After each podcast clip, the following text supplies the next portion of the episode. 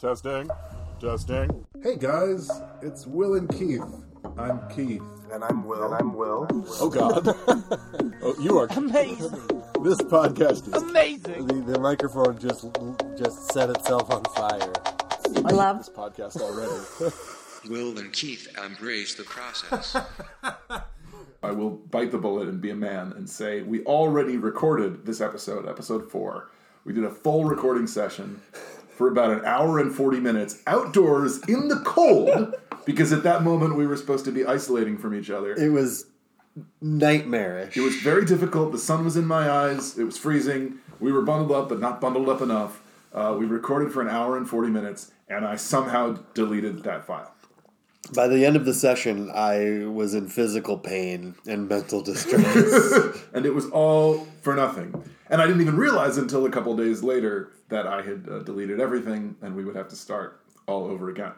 So uh, I am an incompetent technician. Actually, this reminds me. Let's check to see if we're recording. Testing. Okay, well, it looks like we're recording, but then again, it looked like that last time. So we might we might be screwed. Well, as I often like to say on this podcast...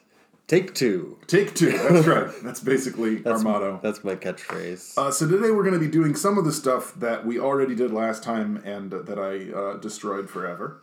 And we're also going to be doing some stuff that we did not get to last time. So here is the, the rough outline of what we're going to do. First off... Lay it on him, Keith. Yeah, this is it. I'm about to. First off, Mister We'll do Will it Clark. We'll do it live. Is that the reference? Yeah. We'll, we'll do it. Pre-recorded, but live. Uh, so the first off, you're going to honor us. No, no, no, sorry. First off, I am going to read a short story. Yeah, so we had talked about this on the first episode that we thought, or was it the second? I think it was the second. Yeah, the second episode that we thought it would be fun to sort of to do a little song and dance for each other. And today yeah. is that day. Yeah, I mean, a lot of a lot of what this podcast is about is um, our own... Uh, creative endeavors and uh, how they relate maybe to the, the media that we are consuming. Uh, and so we thought it'd be cool to present some of our own work. So I'm going to read a short story. And then, uh, Will, you're going to do a song for us that you wrote. I am. I'm very excited about that. That's going to be the highlight, you guys. And I decided to do one that you haven't heard. Yes! I, I almost was so so cowardly that I was going to pick one that, that we've played together. I'm always happy to hear Have Around, but I would rather hear something new. Uh, great. So then we're going to do uh, so story and then song. After that, we will be discussing uh, an Australian sketch comedy series on Netflix called uh, Auntie Donna's Big Ol' House of Fun. That's something that we teased in our last episode. We're going to get to that discussion. Uh, following that, if we have time, we're going to get into The Queen's Gambit, which is a show that was enormously on the cultural radar about a month ago, and we're just getting to it now. Well, maybe, you know, it's like uh, this is could be our thing. Yeah. Coming slightly late to the party and seeing if there are any hors d'oeuvres left. We're missing the pulse. Yeah. We keep thinking that, that society is culturally dead, but it's just because we got there too late. Yeah. I mean, generally speaking, I prefer to miss the party by at least fifty years. Like, um, you know, the book that I'm reading right now was written in nineteen forty-two. That's about right for me. Uh, but I'm willing to miss the party by just a short amount of time. Occasionally. For you, the listener. That's right. He's he's upending his life. I am even willing to watch a show that came out this year. Every once in a while. Uh, right, and then that's pretty much our episode. And then the, the last segment will just be giving each other new uh, homework assignments, taking us into episode five. Then. You know, I think the show today sounds great. I'm very excited to Good. do it. I'm excited as well. Should we get into it?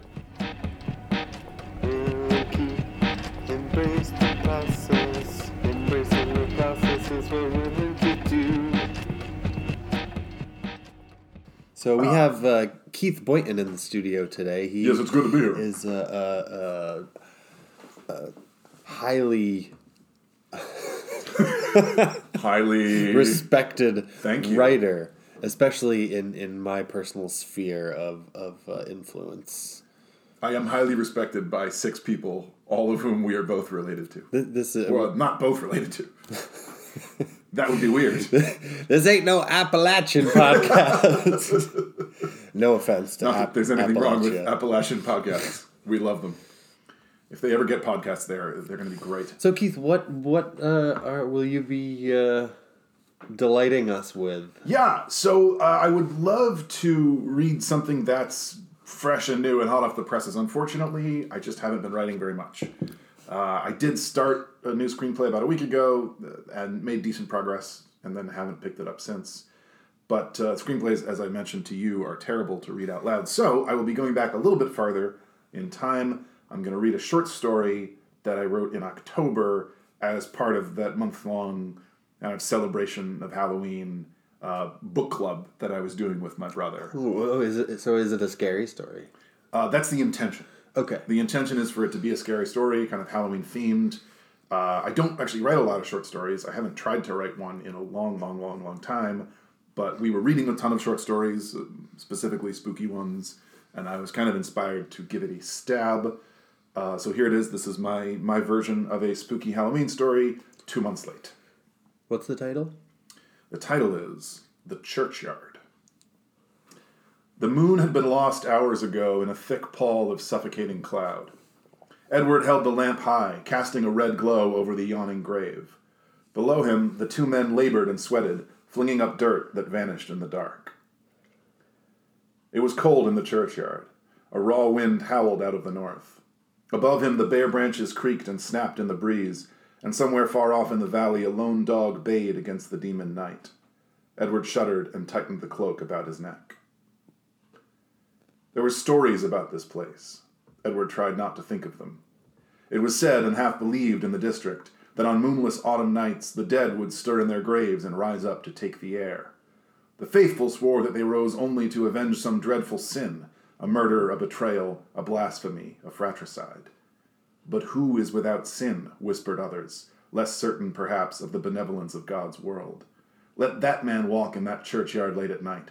Let him brave the houses of the dead if he chooses, me for the tavern and my bed before middle night. At last, with a scraping crunch that Edward felt in his teeth, one of the shovels found the lid of the coffin. Sensing an end to their efforts, the men below quickened their pace. They cleared the dirt from the coffin's lid, tied a thick rope to its iron handle, and helped each other to climb free of the grave. Edward set his lamp aside and took hold of the rope along with the others. Heaving with all their strength, they jerked one end of the coffin loose. It cost them a feverish effort to drag the heavy oaken box up to level ground, but at last it lay before them, dark and dirt-encrusted, with the black womb that had borne it gaping behind like a toothless mouth. They looked at it, breathing heavily, their breath a warm white wraith in the lamplight. For long black moments they were still, and the world was still. It was Edward's father that broke the silence. "Pass me that crowbar, boy." "One moment, Simeon." This time it was the priest who spoke. He knelt down in the dirt, held his little cross to his lips, and muttered a quick prayer. Edward handed the crowbar to his father, and with a few quick jerks, he pried the lid free. A smell rose up from the coffin, a stench of long, slow, lightless decay. Edward stepped back, repulsed, but curiosity drew him forward again. His father took a deep, steadying breath and threw back the lid. It was a body, but it was not Sarah's. A black-stained mass of matted fur lay in the coffin, legs folded, broken and pitiful. Edward sucked in his breath, and tears came into his eyes. Reverend Shaw looked at Edward's father. "Yours?" he asked softly. Simeon Barrett nodded. "Aye, that's Tippet. I'm sorry, boy. I know you were fond of him." Edward fought back the tears, willing himself to be stoic and calm. After all, it was Sarah they were concerned with. It was she they had come seeking there in the cold and starless night. Sarah was not in the coffin. Sarah might yet be alive. "I owe you an apology, Simeon," the Reverend was saying. "When Lauren Teague came to me with the coffin and said he had found your Sarah dead when he went calling, I took the man at his word. The devil's in those Teague men, I know it, but in my innocence I never conceived." "'Tisn't your fault, Jonas. I ought never to have let her alone on that farm. Ought to have left the boy with her leastways. But that's all past and beyond all mending. The main thing is, we know now that Teague lied." Edward looked at his father. "What's he done with her, sir?" Simeon Barrett's jaw tightened beneath the skin. "It don't bear thinking on." They were silent then, a chill wind soughing through the hush. Below the wind, a dry, shuffling noise rose up at the edge of hearing. No doubt it was only the dead leaves stirring among the gravestones, but to Edward's ear it summoned up all the legends of this haunted place, the unrestful dead, clawing their way up from out of the earth's bosom, silent and terrible, fingers itching for the feel of living flesh. Edward shivered and buried himself in his cloak. A loud snap only a dozen yards off made all three of them jump. "Who's there?" called Edward's father. His voice was clear and booming, but there was a hoarseness in it that made Edward's heart beat faster still. Edward held up the lantern, but its flickering light only seemed to deepen the shadows. Out there in the icy blackness, the shuffling had grown louder. Shapes moved at the limit of his vision, dark things that crowded forward with queer, sidling steps. Father tightened his grip on the shovel. They had brought no gun. Yet even had the three of them been armed and ready, what victory could a living man hope to achieve over the shambling dead? A pale face rose up out of the shadows, ghastly and thin in the trembling lamplight. Pale lips curled into a mockery of a smile. Edward held his breath. He knew that face. This was no dead man come to harry them. This was Lauren Teague. Teague stopped a few paces away. "A greeting to you, Simeon," he said mildly. Behind him, other men emerged from the night's bosom. Paul Teague, Lauren's brother, and Amos Teague, their cousin, and mad Dabney Russert, who had married a Teague girl. There were others lurking back in the shadows, half-seen at the edge of the lamplight. They were eight or ten men in all. "What have you done with my daughter, Teague?" Father's voice came thick, choked with fury. The shovel hung at his side, an unspoken threat. Lauren Teague smiled. It was the ugliest thing Edward had ever seen. "It ain't what I've done, Simeon. It's what I'm going to do. Your girl and I are engaged to be married. We ride for Pomeret Sunday morning. The priest there knows me, and he knows I'm to be obliged. It grieves me sore that you won't make it to the wedding. You have my word, though. I'll take good care of the girl." Father tightened his grip on the shovel. "God damn you, Teague." The other man grinned, showing a mouth of jagged teeth. "God smiles upon me, Simeon. He always has." Lauren Teague gave a signal, and his men came forward, raising rifles and shotguns. With a sudden jerk of his arm, Father dashed the lantern from Edward's hand. It shattered on the half-frozen ground, plunging them into darkness. A shot rang out, lonely against the vastness of night. With a cry, Father surged forward to attack. What happened then would haunt Edward for the rest of his life. A hideous noise of rending and wrenching rose up about them, drowning out all thought. Strange cries and wails and howls clove the night. Men screamed, and the screams were silenced. Guns were fired and then fell silent too. Snappings and grindings and horrible wet squelches followed, making Edward feel sick. He found himself clinging to his father, and found, to his horror and consternation, that his father was clinging back. Then it was done. The wind wove through the high branches above them. A vague shuffling, as of a million leaves falling at once, filled the night, then silence reigned again. With uncanny swiftness, the moon broke free of its veil of cloud. Edward saw that it was not his father, but Reverend Shaw that he was clinging to. They pulled apart with an embarrassed movement and turned to survey the scene before them. The bodies of the Teague men were strewn about like discarded dolls. They had been torn and twisted in a dozen nauseating ways. Stray limbs lay here and there like toys in a child's untidy room. Some of the bodies bore the marks of teeth. Simeon Barrett knelt amidst the carnage, stroking the dead dog Tippet with gentle fingers. "Good boy," he was saying softly. "Good boy."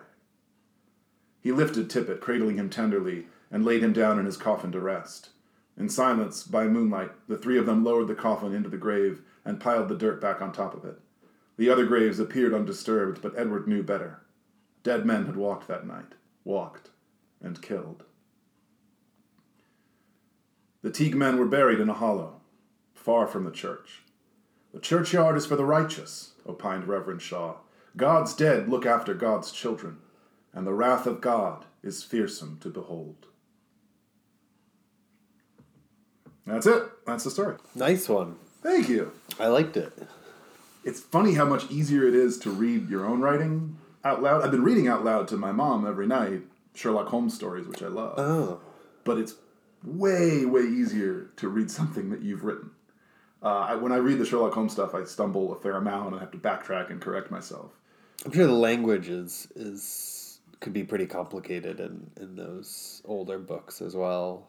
Yeah, it is a little... I mean, for unfamiliar. me, very much so. For you, maybe not so. Well, I've read a decent amount of Victorian uh, fiction But yeah, there are still constructions that are strange, and even just the difference between British and American English, especially with regard to punctuation, um, can definitely trip you up. Have you read the, the, the old Winnie the Pooh writing? Not recently. Uh, before uh, a trip to Virginia a year or two ago, Allie picked up a copy of an old Winnie the Pooh book, and it's so difficult to read. Really? It's...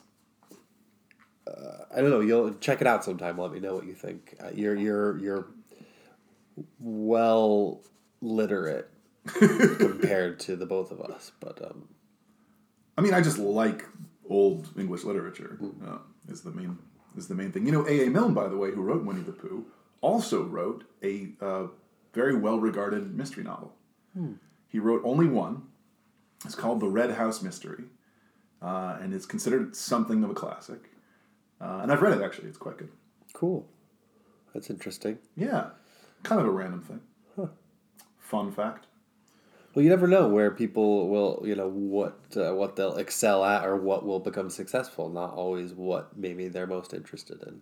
It's very true. Well, in Arthur Conan Doyle, Sherlock Holmes would be a good example of that.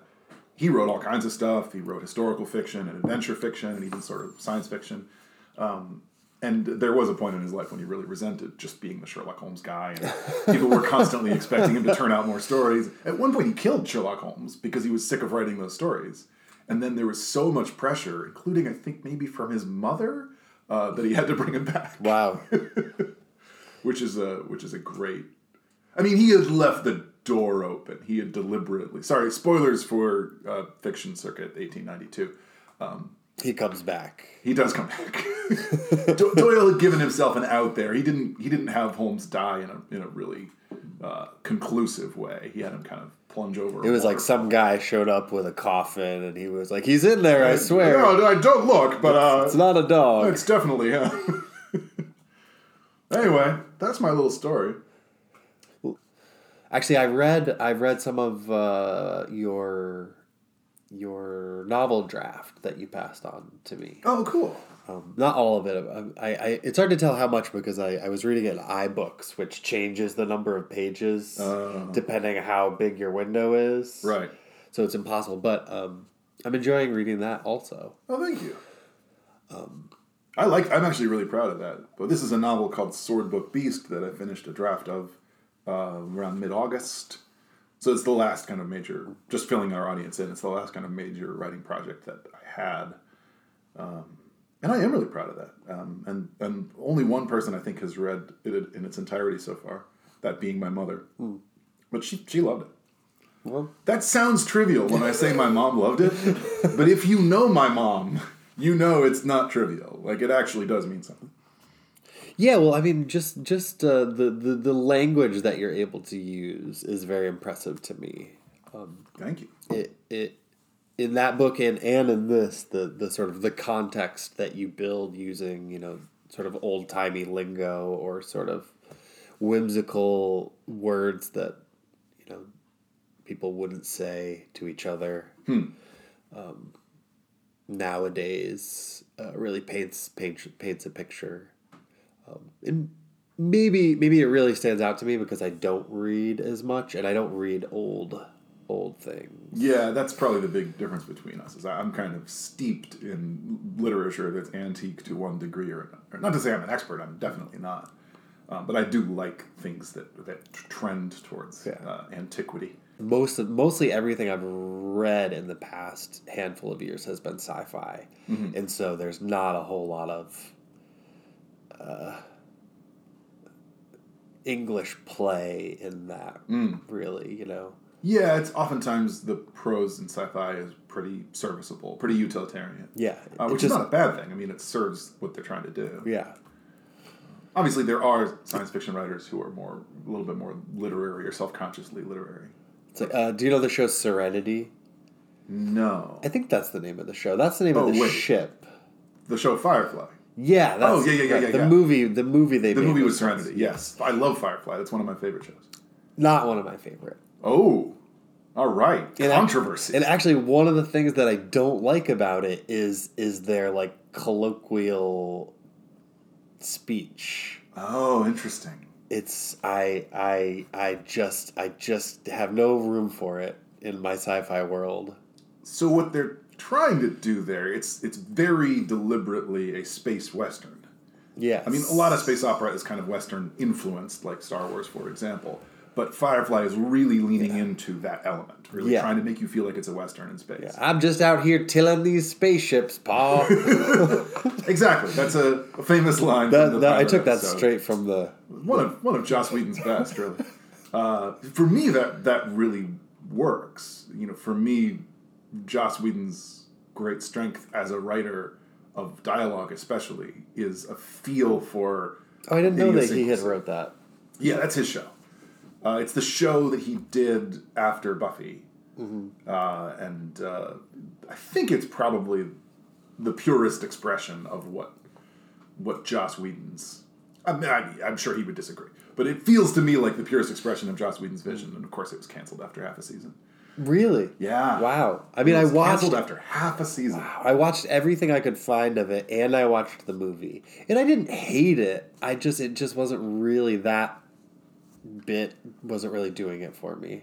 I mean, as a cultural phenomenon, it's definitely interesting because it is a failed television show that has a large enough and devoted enough following that they made a feature film. Yeah, uh, which I think is completely unprecedented. I it wasn't. Be- it wasn't cheap. I mean, that movie I think cost about fifty million dollars, which is cheap for a sci-fi a sci-fi movie. You know, for a space opera, but it's not cheap. Yeah, no. Um, So and, and people still talk about Firefly. People still go to conventions and I dress can't up like characters from this failed half-season Fox show. Yeah, I never thought that it would have only been for a half season. I, yeah. I didn't pay a ton of attention to it um, in terms of wondering how much more was out there. I just remember finding it and watching it and then just sort of moving on. But yeah, it's so well known. Yeah. It's... For and for only being half a season, and of course Fox, I feel like they're the they're known to sort of pull the plug on. I mean, Arrested Development is one of another example of things that Fox pulled yeah. the plug on that is like a huge cultural phenomenon. I mean, it's pretty. I think Fox especially was the wrong network for that show, but it's yeah. pretty sad that it didn't come along. Just ten years later, uh, I feel like if Joss Whedon had pitched that show to Netflix or Amazon or Hulu. He could have easily done seven seasons. It would still be going right now. It would be going now, absolutely. Uh, it it was so much the kind of thing that people would get into now, right? It's geeky. It creates its own world. Uh, you know, it's it's fun and fresh and original, and uh, that's not really what Fox is looking for, but it is what Netflix is looking for. Yeah. Um, so that's very sad. Um, so, have you written other uh, spooky stories in general, or...? No, although I've been getting more interested in horror as a cinematic genre, partly because there's money in it. Hmm. And there's especially money in it at the low-budget end. Uh, if you want yeah. to make a low-budget movie and make any money, it basically has to be a horror film or some kind of thriller. Hmm. Um, so I have mercenary reasons for getting interested. But I have also genuinely gotten interested in it as a medium of expression. I, I, I really liked this story, though. It it felt very cinematic to me. Also, it felt, uh, to me, like a like a climax of a story. Mm. Like the, this this one really great scene that, that I, I I could see. You know, it alluded to what happened before, um... and you can imagine what would happen after. Also, obviously, they have to go. They still have to go find this daughter, presumably. Right. So, so I, it it it it it was very short and concise and enjoyable, but also gave you a sort of a, a sort of um, forward and then afterward to sort of imagine, which is always fun. Thank you. I'm really glad that you enjoyed it. I gotta say, I enjoyed reading it too. I was slightly dreading it. Uh, I wasn't sure whether it would feel long or feel like a waste of everybody's time. But for me, it went by pretty quickly, and uh, I didn't stumble over the words. I felt pretty good about it. I am also dreading uh, someone playing a song for the podcast. Good. I think one of the services we provide on this podcast is that we are honest about how much we dread sharing our work. This is important. I, th- I, th- I think I think you know this this is really us embracing the process here. That's correct. I think we're embracing the process. Um, I wish that I had read something more unfinished, like just the beginning of something. um, that I feel like I didn't embrace the process as much as I could have. Mm. But you have said this song is still in process. So I, I made a I made a short list of a few a few ideas. Um, one of them that was on the list, it wasn't the one that I was thinking I was going to play, but is sort of a spooky song. Ooh. And I was wondering while listening to your story if I should play that spooky song. I think definitely. You think so? We just had a big snowfall here in northwestern Connecticut. I guess most of the Northeast did. So it's suddenly looking very wintry and very Christmassy outside, so I think it's time to get into some Halloween stuff. again, once again, we're missing the pulse. Completely. We're two months behind. Go for it. We'll do Christmas in March. So here's the song. Sweet. Uh, it's the, the, it, the working title, or the, the title, it's called uh, Gently. Gently, nice. Sounds like we're in tune here. I'll do my best.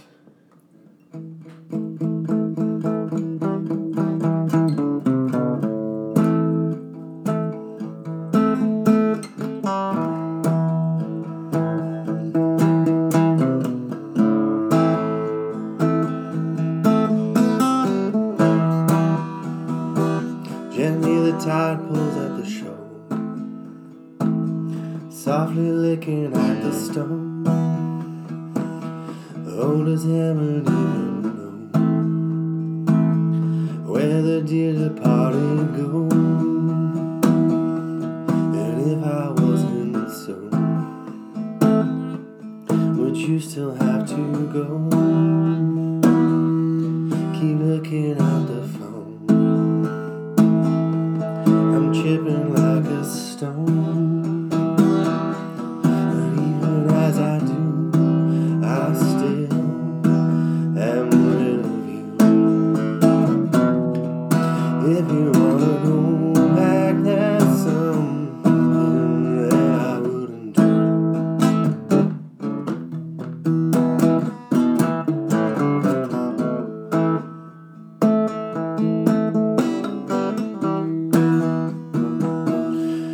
And tied on the coast, people left their broken homes. Tell the survivors in the boats they will never be alone. The waves they rattle broken bones. I'm skipping like a stone. It's from the surface with no depth. Oh no.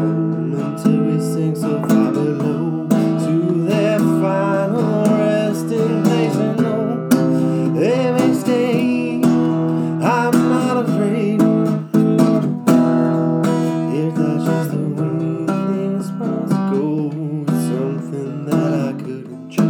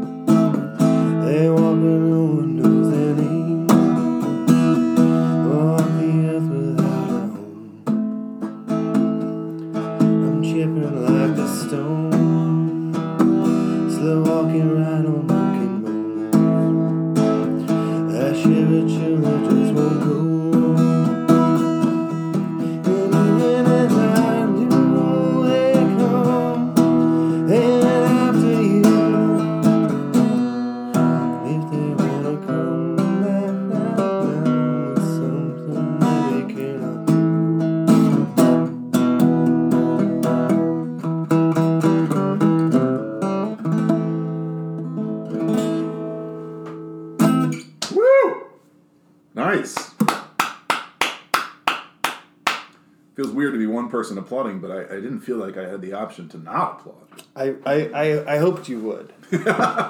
It felt right. It felt like the thing. That's a cool song. Thank you. It does have a really spooky vibe, but it also seems uh, very sad. It is. It, I'm. It. Um. It started as a lot of my songs do, um, about a sort of trying to express, um, sort of sad feelings that are hard to express with words. Mm. And mostly I just play um, for stress relief mm. and a way to sort of um, express feelings. And it really just makes me feel better. That's um, great. It's and it's so much easier for me than trying to communicate or have a conversation with someone. Um, and so for it's a good thing you don't have a podcast. Yeah. I'm just going to speak for uh, your audience right now, for your fans. We, in your fan club, uh, would would are fascinated by the lyrics that we understood, and we would love to understand more. Of it's it's tough because it's cool the way you sing. It it it's kind of mumbly, and mm. it sounds cool. There's a there's a power to it, and the kind of a uh, if I could use a really pretentious word, an insouciance. Hmm. Right, a, a devil may care uh, quality, but um, the the lyrics are cool and they're evocative, and I think it would be, I think the song would be even more powerful if we understood a larger percentage. Well, I'm just out here tilling these spaceships, man. I can't just be speaking clearly all the time. Fun fact: the theme song for Firefly was written by Joss Whedon, huh? Which is actually one of the great things about the show. It's a great theme song. So for a long time, while we were sort of doing our little band project, I would be, uh, my morning routine would sort of be to wake up and make some coffee and play uh, in the early morning and uh, just sort of let that sort of stream of consciousness out, and it's very soothing. Mm. Um, what I normally am doing is just like sort of fiddling with an acoustic guitar and mumbling to myself. Right. I don't sing out at home. I, like, hide in a corner and I, like, whisper lyrics to my phone. Well, it makes sense. I mean, you live in a house with other people. You don't necessarily want them to hear. Yeah, I, I feel like some people, though, would be more... I don't know. I know I know a lot of people who play, love to play guitar and sing out in their... Well, I know that if I were singing it, you would hear every goddamn consonant, because mm. I, just, I used to do musical theater. Like, most of the singing that I've done is is not even rock music. Um, I'm not saying it should be that. I'm not saying it should be musical theater, uh, but maybe there's a happy medium where it's it's still it still has that cool mumbly vibe, mm. um, but also it's a little bit sharper. And partly it is just a question of how we mic you, right? Mm. If we had a separate vocal mic here and we were live mixing this track, mm. we could put your vocals farther forward, and that would help. Yes. Also, I think my nerves also with I I wasn't sure what pitch to be at, and so I just sort of. Went with the... Um, I suspect that some of the time you are trying to hide behind the mumbling. Like, you're not sure what the lyric is, or you're not sure you like it. Yeah, and that... that um, you know, I like to play and sing, but it's uh, it's it is always a workout to sort of to play and sing at the same time. Because mm. I don't really sing, like I said, when I'm practicing. Yeah. Like, I'll hum and mumble the words so that I have the idea and sometimes write the lyrics out. But I don't really perform a song ever. It might be interesting for you in the band context to try to do lead vocals on a song or two without playing. Mm. So that all you're focused on is the singing. I wonder what that would do for you. It sounds like a... goddamn nightmare. Yeah, yeah. I really like the song. I love. Oh, I you. really admire your songwriting, and I admire the way every song is different. I think that's super impressive. I don't think I've, even though we joke about how using the same chords over and over again, mm. I don't think I've heard two songs of yours that I would say sound very similar. Yeah, I'm not ever. I'm not trying to like reinvent the wheel, and like so I don't. You know, I I I write songs as sort of as simple as they can be mm. without being something. That's the same as something I've already already done. Yeah. So I my my, it's this has just been the past couple of years when we when we started doing the band to writing music, um, but that idea that it will I my my thought is that it will just sort of naturally build, mm. like if I'm working on something and I'm not just repeating myself, then inevitably I will keep doing new things. Yeah. And that's where I find my improvement to come from.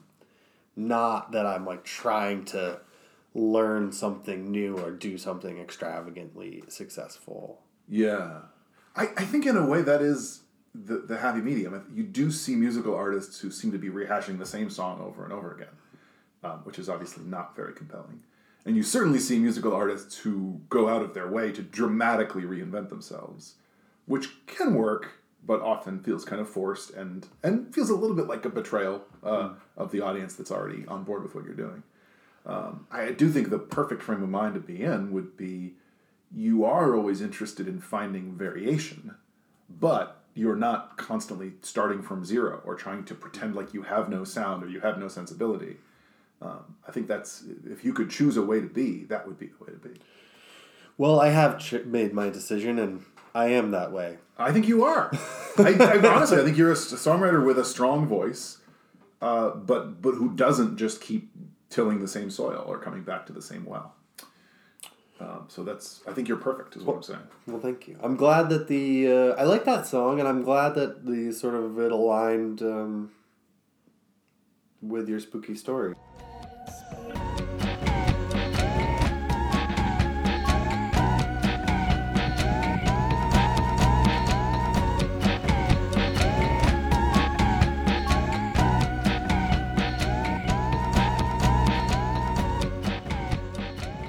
Uh, we we had the assignment for this week to watch the pilot episode of Auntie Donna's Big Ol' House of Fun, which again is an Australian sketch comedy show on Netflix, recommended in a Rolling Stone interview by Weird Al Yankovic. And uh, I think I was the one who gave you that assignment, so probably you should kick us off, right, with Auntie Donna's. For the yeah. record, I've now seen the first two episodes. Okay, so, so you, feel free to talk about those. Two. So you did see the Weird Al cameo. I did. It was, which is barely anything. Yeah, but it does exist. It does exist. And so I laughed out loud, knowing that he was like, "Hey guys, you should watch this." He That's did, what he sounds. He did like, recommend right? the show without mentioning that he had a cameo. In yeah. It. So there, that was perhaps. That's what I do when I recommend this podcast to people. I'm like, it's by far the best surrealistic song and story podcast from Northwest Connecticut. It's my friend Keith talking to Anonymous. It's great. um, the show uh, obviously started out so hilarious. We yes. watched the first sketch together. Yes, and the first sketch is great. And I almost peed my pants. So funny. It could have been because we had been drinking coffee all morning and I couldn't get up because we were rec- recording. But um, the Everything is a Drum. That's the first. It starts right away. The first episode starts with Everything's a Drum. So funny. Yes. That's great. Everyone should watch the first five minutes of the first episode of Auntie Donna's Big Ol' House of Fun. I would definitely agree with that. Even even if you don't watch any more of it, that, that first sketch is is really high high caliber. It's very good, and it takes it takes a turn mm. without saying anything more. I guess we won't spoil it. Probably not. Okay. It starts out as a goofy song about how everything's a drum, mm. and then it, it takes a turn. Yeah. And I mean, it really poses the question, and it makes you think, like, is everything really a drum? And I like that they left that ambiguous. They left the viewer to decide. I've been hitting all kinds of things. And do you find that they're all drums? Yes. Well, so uh, that answers that. But, I mean, there's always more things to hit. It's. I feel like this is... A, I, they, they've started me on a lifelong journey to discover if, indeed, everything is a well, drum. Well, you would have to hit absolutely everything. Yeah. Yeah. Yeah, and indeed, th- this is basically what the sketch is about. We're not going to spoil it. No. But uh, but it's very, very funny. And then the, the episode continues from there. And it's not pure sketch comedy. It's uh, it does have a sort of loose framework, right? Yeah, like a, like a sitcom satire. Yeah. It, it's it kind comes of, off that way. Right. It's sort of like a fake sitcom. It, it's a It's a sketch show disguised as a parody of a sitcom. Yes. Uh, and it's very strange. About three friends living in a house together. Yep. In Australia. Yes. Um, so, um, noticeably, a lot of cameos in the first two episodes. True. Um, Weird Al. Weird Al. Um, Ed Helms. Ed Helms. Uh, Kristen Schaal is the voice of yep. the dishwasher. Yes, very noticeable. And Jerry Seinfeld. Obviously. Correct, yeah. Great cameo from Jerry Seinfeld. He doesn't quite look like himself. Somehow. I don't know how... It must be... I think he's using those the, the stem cell creams. Oh, okay. He's Benjamin Buttoning. That, I thought, was a pretty good meta joke, where they have J- Jerry Seinfeld show up as a character on the show.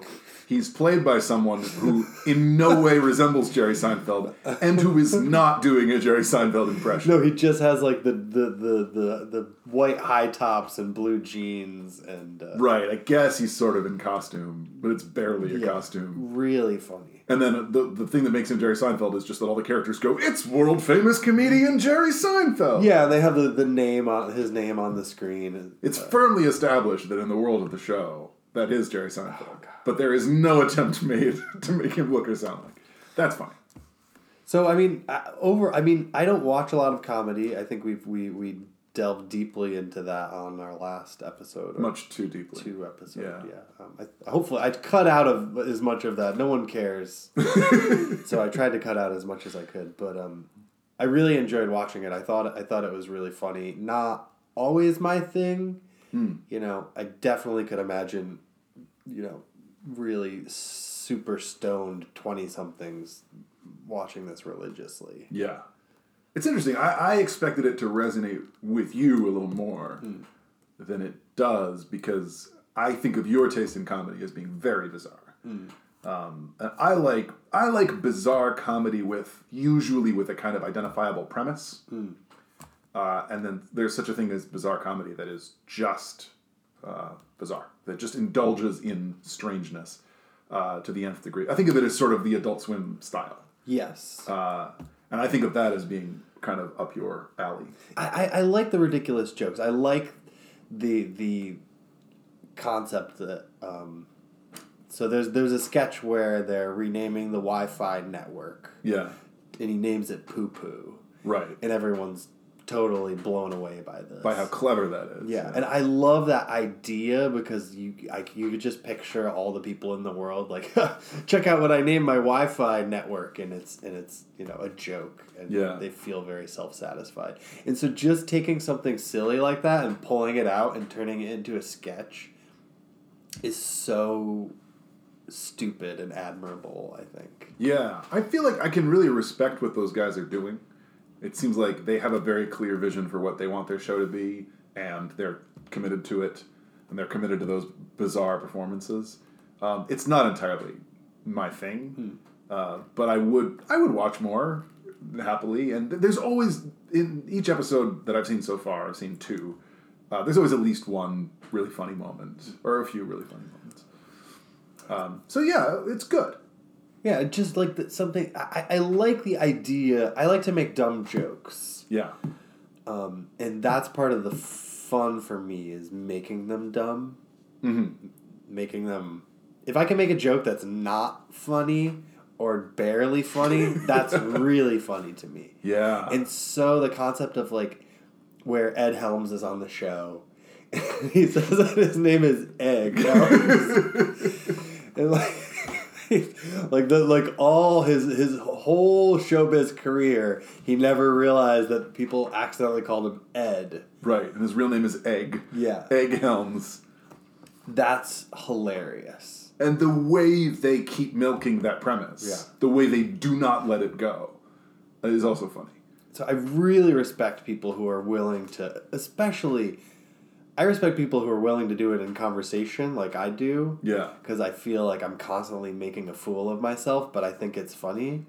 But for people to do that and go into the, to turning it into a run-on joke in a in a sketch comedy show, like, I have so much respect for that. Yeah, it takes a certain kind of courage to go there. It, well, it reminds me of, you know, one of my favorite comedians uh, is Norm Macdonald. Mm-hmm. And he was the Weekend Update anchor when I was the right age to watch S N L on a regular basis. You know, I was in my teens, and it was cool to stay up late, and it was cool to watch this kind of subversive comedy. Um, not that S N L is always all that subversive, but Norm Macdonald was. He was the guy doing Weekend Update who didn't care if you liked his jokes, who didn't care if he got the laugh. He was the bad boy in that sense. Very much, yeah. Um, And and in a way, you could find that really frustrating or irritating, because, of course, it's his job to get up there and make jokes, right? So if if he doesn't care, then he shouldn't be doing it. On paper, it's objectionable. In practice, it's so funny. Uh, the way that he the way that he does that, the way that he kind of snubs the audience and insists on following through on whatever dumb premise he's come up with, I find it hysterically entertaining. And I kind of love the purity of it, too. That he it's just his sense of humor, mm-hmm. and, and love it or leave it. And he's he's said interesting things about it, too. He he said one of the things he always wanted to avoid when he was doing Weekend Update was applause.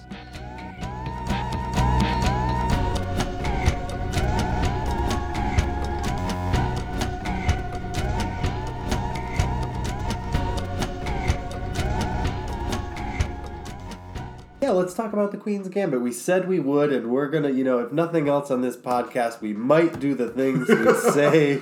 If there's do. one thing we stand for, it's occasionally following through on our commitments. But also not. Uh, The Queen's Gambit is a popular television show on the Netflix platform. And so we talked about this on the Lost episode. We did. We've already had a conversation about The Queen's Gambit. Now we're pretending like we haven't had that conversation so that we can feel fresh and new and excited. Well, I thought maybe we could try to have a totally different conversation about it. Oof. That sounds challenging. So, Roddy, did you notice the outro scene that her costume was, she was dressed as the White Queen? No. So, in the last the last uh, scenes of of the show, she has like a long white coat and like a white sort of beret with a pom-pom on top. Oh. And I was I was sort of like, okay, like that's, you know, a little bit cheesy, but it was it was a cool visual. That did not occur to me. She's actually dressed like a chess piece. Mm. And the white chess piece, which always goes, that's I oh, believe, it's taking the initiative. And I believe that's something, you know, like when she first is learning to play Mister Scheibel, he's white because he's the the person in power. Right. And that if by the end she's white, it that means that she's taking agency. He lets her play. Once once he views her as an equal on setting, then they take turns. Ah, right. But but when he's teaching her, he he takes the first move because he's, you know, he's in that, that position of power in the, in the match. But in the competition, they take turns. Um, right. But it's the, the white piece always goes first, but at the end she like is the white the white queen, which is just kind of an interesting visual. I definitely did not catch that. And we didn't talk about it. No. But I'm not committing to not saying anything I said last time because, uh, how do I put this? That would be stupid. You said that last time. Uh, yeah, well, we're, I'm telling you, we're going to repeat that conversation. No, well, the, the, the thing is, though, the, the thing that you just said leads perfectly into my main point about the show. Uh, I think that's a fascinating piece of symbolism, to dress her up like the White Queen and to imply thereby that she is acting first or taking initiative or has gained power in her own life. I wish that there were other than symbolic ways to tell that story. I wish that that story were somehow uh, weaved into the fabric. I wish that the show had a story, I guess is what mm. I'm saying. Um, I felt pretty strongly like uh, the the motor that kept the story moving was constantly breaking down and sometimes running backward. Mm. Uh, I never really was sure where I was in the narrative or what story was being told. And when I got to the end of the show, I still didn't really understand what story they were trying to tell. If it's true in that last scene that she's suddenly taking control of her life, which does seem like what they're trying to convey, why? What has enabled her to do that? She's she's just come off of a big victory in a chess tournament, but what she needs in her life is not to win. She's been winning. What she needs in her life is to find something outside of chess, maybe even some human connection, hmm. um, that can be meaningful to her and, and give her a life that's broader than just competition. Hmm. So I don't understand how beating someone in a chess match would empower her to d- discover... Uh, and, and there is a way to tell that story where that victory leads her uh, to a broader view of the world. But they don't tell that story. They don't tell any story. They gesture at a story that you could assemble out of the pieces they give you.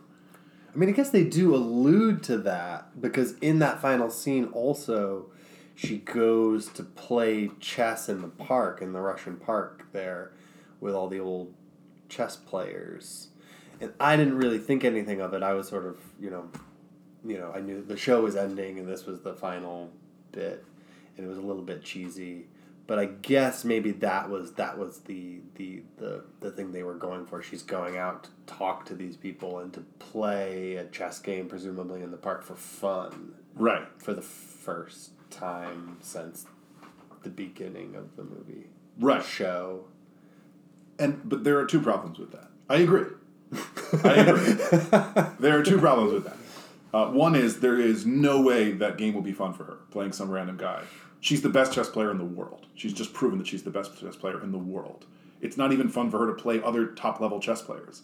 There's no way it'll be fun for her to play some random guy in a park in Russia.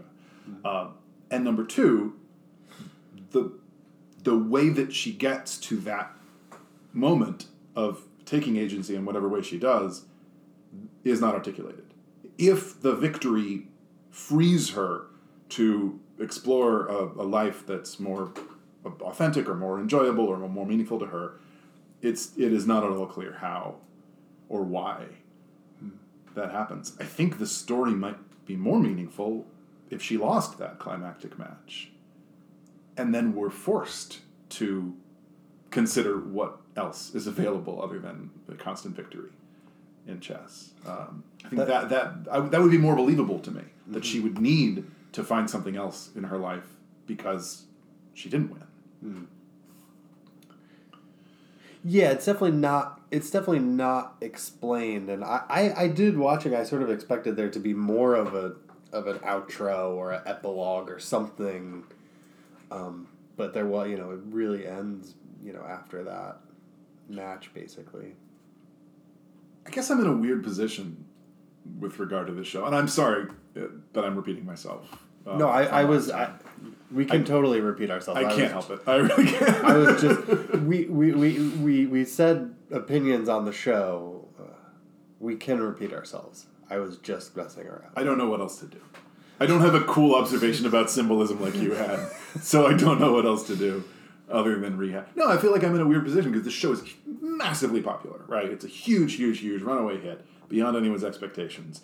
And I can respect and appreciate a lot of things about the show. Like, it looks slick, and it, the sixties stuff is cool, and the performances are largely really good. Not without exception, but largely really good, and Anya Taylor-Joy is very, very appealing.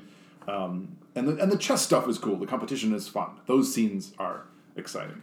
Um, so there are a lot of things that I can like, like about the show. And any criticism that I have of it has to be wrong on some level, because it is connecting with people. It is working at the most basic level. People are watching it, and they're enjoying it. Um, but for me, it was a very frustrating experience. Uh, for me, I kept feeling like the story, the, the story was pr- proceeding in fits and starts. There were constantly flashbacks mm.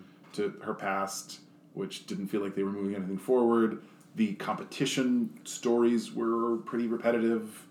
Um, the The the sort of struggle with uh, addiction wasn't quite developed. It was there, but it, it that never became the main story. I didn't think there was a main story. Mm. Uh, and so I get to the end of this whole thing, and I feel like all of those ingredients could be in a cool movie or show. Uh, but well, it's what you were saying earlier, you want to see something with a narrative. Uh, Yeah, but not this. Oh. uh, yeah, I don't know. No, it's interesting. I and I was just thinking that also. I do really enjoy seeing a narrative, but I guess sometimes I don't. Something about this, it was it was the competition that was appealing to me. Yeah. Um, and and the different ways that they, uh, the different creative ways they showed the competitions. Yeah. Um, you know, they used different sort of editing styles and different storytelling styles, I think, for, for to make each one a little bit different. Um, I mean, if they didn't, it would have been the most boring show in the world. um, but something about the the the the competition and and the mechanics of the game that they show you was enough to keep me interested. The visuals and and just the I found the competitions compelling. Yeah, and that that was. Um, I definitely agree that the storytelling was lacking in a lot of ways. I think I think um, it could have delved a lot deeper into any one of the sort of side stories. The backstory um, with her mother, mm-hmm. where the heck her father is. Yeah. You know, maybe one of the love stories. I think I said this last time, and I'll say it again. I feel like it should have been either a two-hour movie with a with a clear three-act structure, or it should have been like a three-season T V series or a five-season T V series. It felt like there was too much story or too many story elements uh, to to make it one tight narrative, but not enough story elements that we care about the subplots in and of themselves. The the feeling that I got watching the show was that we were sort of glancing over a, a long period of time. The show takes place over many, many, many years. Mm-hmm. And we were sort of getting various highlights from that yeah. time. Uh, it did read like a movie in that way, where the where you're cutting out chunks of time because it works for a movie, because you have to. If you want to span a huge span of time in a movie, yeah. you have to cut out big chunks. Absolutely. Like it's the only it's the only way, and that's why it's sort of like you're used to seeing that in a film, maybe more so than in uh, episode form. Yeah, I guess to me it felt like a, a it felt like a really long first cut of a movie, where the assignment, if you were the editor, would be to take that seven hours of the show and get it down to two hours. And I think if someone did that, if someone cut it down to two hours and made it uh, one one story, that might be really compelling. Again, well, I'm wrong because everybody thinks this is a great show. Well, I, so obviously I'm I'm missing something. I think we're just we're in this like we're in this like T V um, renaissance here, yeah. where it's just like people are looking for these digestible doses of stories. Yeah. Where putting something in, in, in, in series form versus movie form might be the difference between, you know, a couple million people watching it. Yes. You know, they'll look at something and be like, an hour and a half, I don't have that. But if you if you set them out forty-five minute episodes, they'll sit there and watch all of them in a row. Yeah, it's really weird. I see this in myself, too. Because, yeah, yeah a feature film is an hour and a half. An episode of The Queen's Gambit, some of them are forty-five minutes. Some of them are over an hour. Mm-hmm. So we're saying, I don't have an hour and a half, but I do have an hour and seven minutes, and then I have another fifty-three. So it's not just that the cumulative amount of time is greater. It's also that the individual units are not that much shorter than a movie. Yeah. Uh, it's very, very, very strange. But I feel that way, too. It's, yeah. it's hard for me to sit down and watch a movie these days. We're so stupid, us yes. humans. It's because we're extremely stupid. Yeah. Uh, it yeah, works. It's a weird moment in the whole media landscape. And obviously, the, the pandemic is is fueling that, although it was already it was already happening. That T V is the new movies, and Netflix is the new T V. And movies is the new newspaper. Uh, yeah, well, yeah, it is It is starting to feel that way, which is very sad to me because I love movies and I make movies and I'd like to feel there's a future in movies. Uh, but sometimes it, it seems like that's not very likely. And I guess, yeah, I guess I hadn't really thought about it this way before, but my, my feeling about The Queen's Gambit is ten years ago it would have been a movie mm-hmm. and it would have been much stronger as a movie. But it has to be a miniseries now because that's how you make money. Yeah. Um, and I I think that's... It's not a bad thing that miniseries are big business now. It's because there are stories that are well-suited to that. There are stories that really want the seven hours. Mm-hmm. This isn't one of them. So we stretched it out to seven hours because we we want that much engagement from the audience. Well, it's interesting to feel like it it's stretched out, but also is lacking in depth of things that could have been it's a, elaborated on. It's a weird medium. Yeah. Uh, yeah. It's a weird medium length. I think this story could have taken much longer or much shorter. I think the length that it is is doing it a, a disservice. I mean, I think it was engaging. I think the the, the score was done really well and mm-hmm. visually striking, and the competition uh, pieces had suspense, and, you know, it had a strong leading lady, and I think, you know, it would it had definitely had the sort of hot point elements to take people through it. Um, it's, you know, probably a lot of people who who who. could care less about any type of chess. Yeah. Yeah, I, I think I, I I agree with all that, or at least I agree with most most of that. The thing the thing that's perplexing to me is uh, I I tend to believe that uh, that the audience wants a strong forward-moving narrative. So I tend to believe that good music and costumes and acting and lighting aren't enough to engage the average audience member. I'm sort of a cinephile. I'll, I'll watch a European movie without much plot and sometimes enjoy it. I don't consider myself a hardcore film buff, but I'm, you know, kind of a film buff. So, so I keep watching have... hardcore European films. I'm doing You there. know what I'm saying. um... No, I feel like I should have a higher tolerance for artsy nonsense than the average person. And yet, my feeling about The Queen's Gambit is, this is too artsy for me. Hmm. And and lots of normal people, and I don't say normal people with any disrespect. I, I I mean that with the greatest respect. I think normal people are the greatest people in the world. Thank you. Uh, definitely not including you. Uh, no, I mean, I think the average audience member is who movies are made for and should be made for. But it's strange to me that the average audience member in this context has a higher tolerance for what seems to me like artsy indulgence than I do. I don't think, and maybe it's not as artsy as you think. You know, maybe it's, maybe it's, um, you know, maybe a lot of it is the costumes, the fashion. That can be very enticing to, to a, a, a larger audience. Yeah. Um, period piece fashion. I do recall while watching this, Allie would remark on the outfits. Yeah. As, as each outfit developed, or the decor in the home. So things like that are, you know, artistically directed, but they're, you know, they're uh, popular. Right. Not, they're not artsy to behold. I guess I just don't understand how, and this may be just because I'm not a fashion person, I don't understand how costume and interior decorating could hold your attention for forty-five minutes. I can understand how it would hold your attention for, for two minutes or five. Mm. But I've learned to not presume to know anyone. Well, that's very wise. Even myself.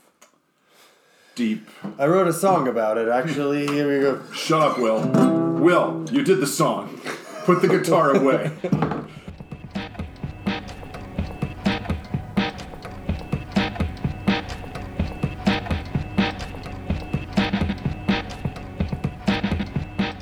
Um, we should be wrapping up, actually. Yeah, uh, let's let's do that. We should be giving each other homework assignments. Yeah, so I, I, I really I really enjoy um, the the homework section of, of of the project. It really keeps me going. Yeah, gives me something to look forward to in the dark, sleepless nights. Oh.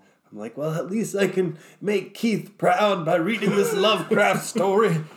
I mean, proud is a strong word, but go on. Somebody's got to till these spaceships. Get along, little teleporter. I think our podcast has its breakout character now. Spacey McGee. Spacey McGee. Spacey McGee and the podcast gang. Sorry, go on. Um, so as I was saying, um, that's all I had to say. So you, uh, last time around... you had assigned me to check out a Netflix show called You're the Worst.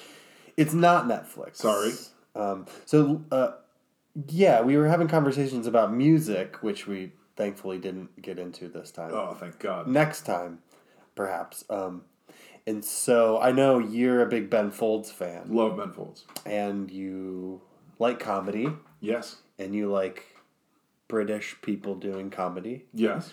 And so... This show, uh, it's on F X X. What the hell is that? F X X. Is that a real... You're making this up. On Triple X F. Oh, now I know what you're talking about. Um, on Hulu.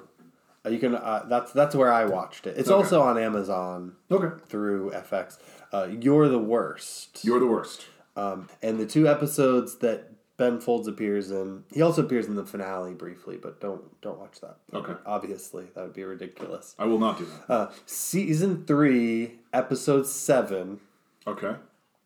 And season four, episode ten. Got it. So he came a whole year later, presumably. He came back, and he's at it again. He's incorrigible. What a rapscallion. I assume he must be friends with someone who works on that show. I think he's enemies with all of them. Oh, okay. Well, that would explain it too. He, he did it out of spite. I'm not letting this go. I'll be back. And, uh, yeah, so watch those. Um, and and let me know what you think of the show. Yep. And of and of the Ben Folds part. I will check that out.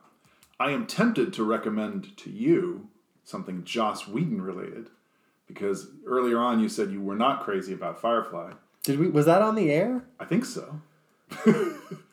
Yes, definitely. Take two. Firefly.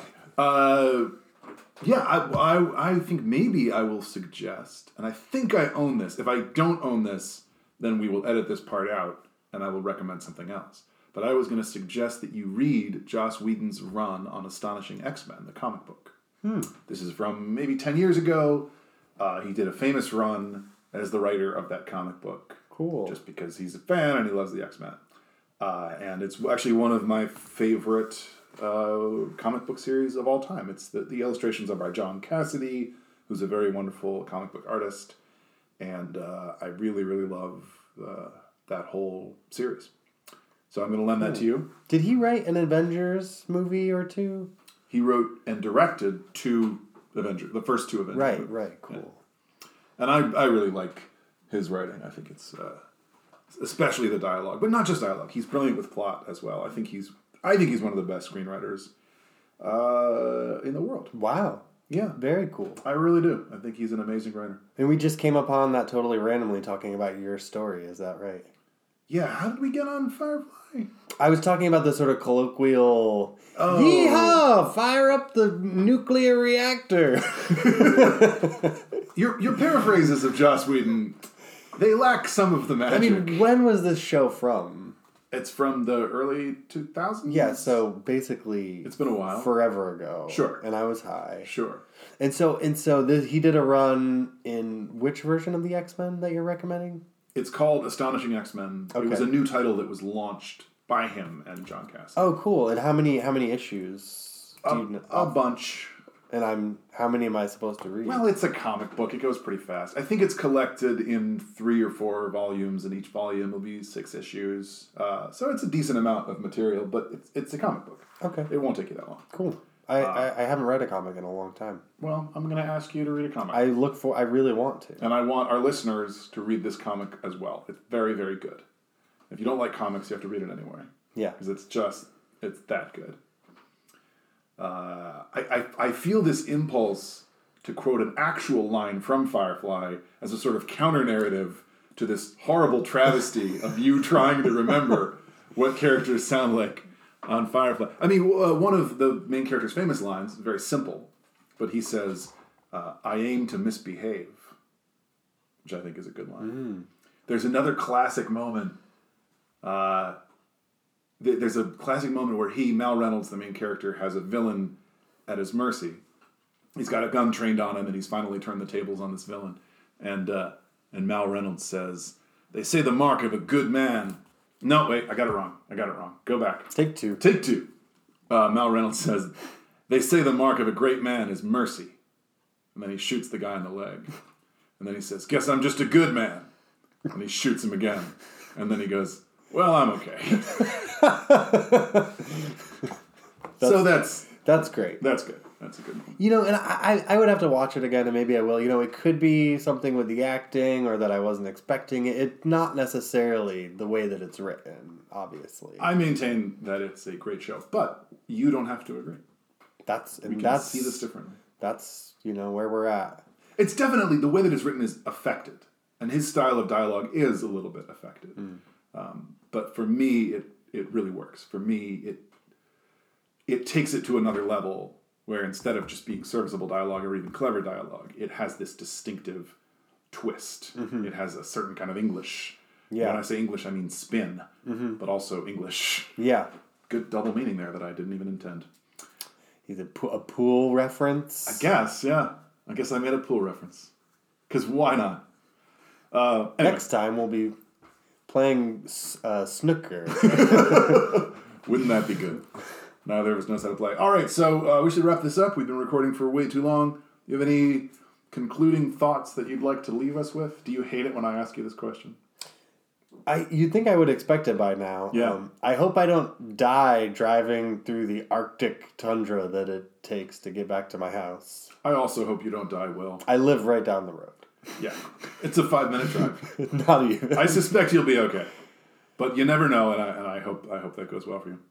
Uh, great. Well, this has been a pleasure. Uh, thank you, everybody, for listening in. We've been Will and Keith Embrace the Process. Yeah. Email us with your uh, comments and personal photographs, Will and Keith Embrace the Process at gmail dot com. Wow, we've never said that on air before. That's correct. Will and Keith Embrace the Process at gmail dot com. We'd love to hear from you.